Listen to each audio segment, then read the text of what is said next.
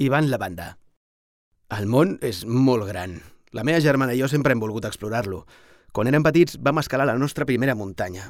Encara no ho hem descobert tot, però ben segur que algun dia ho farem. Preparats per l'aventura. I ara pots comprar-ho en línia i recollir-ho dues hores després a la botiga.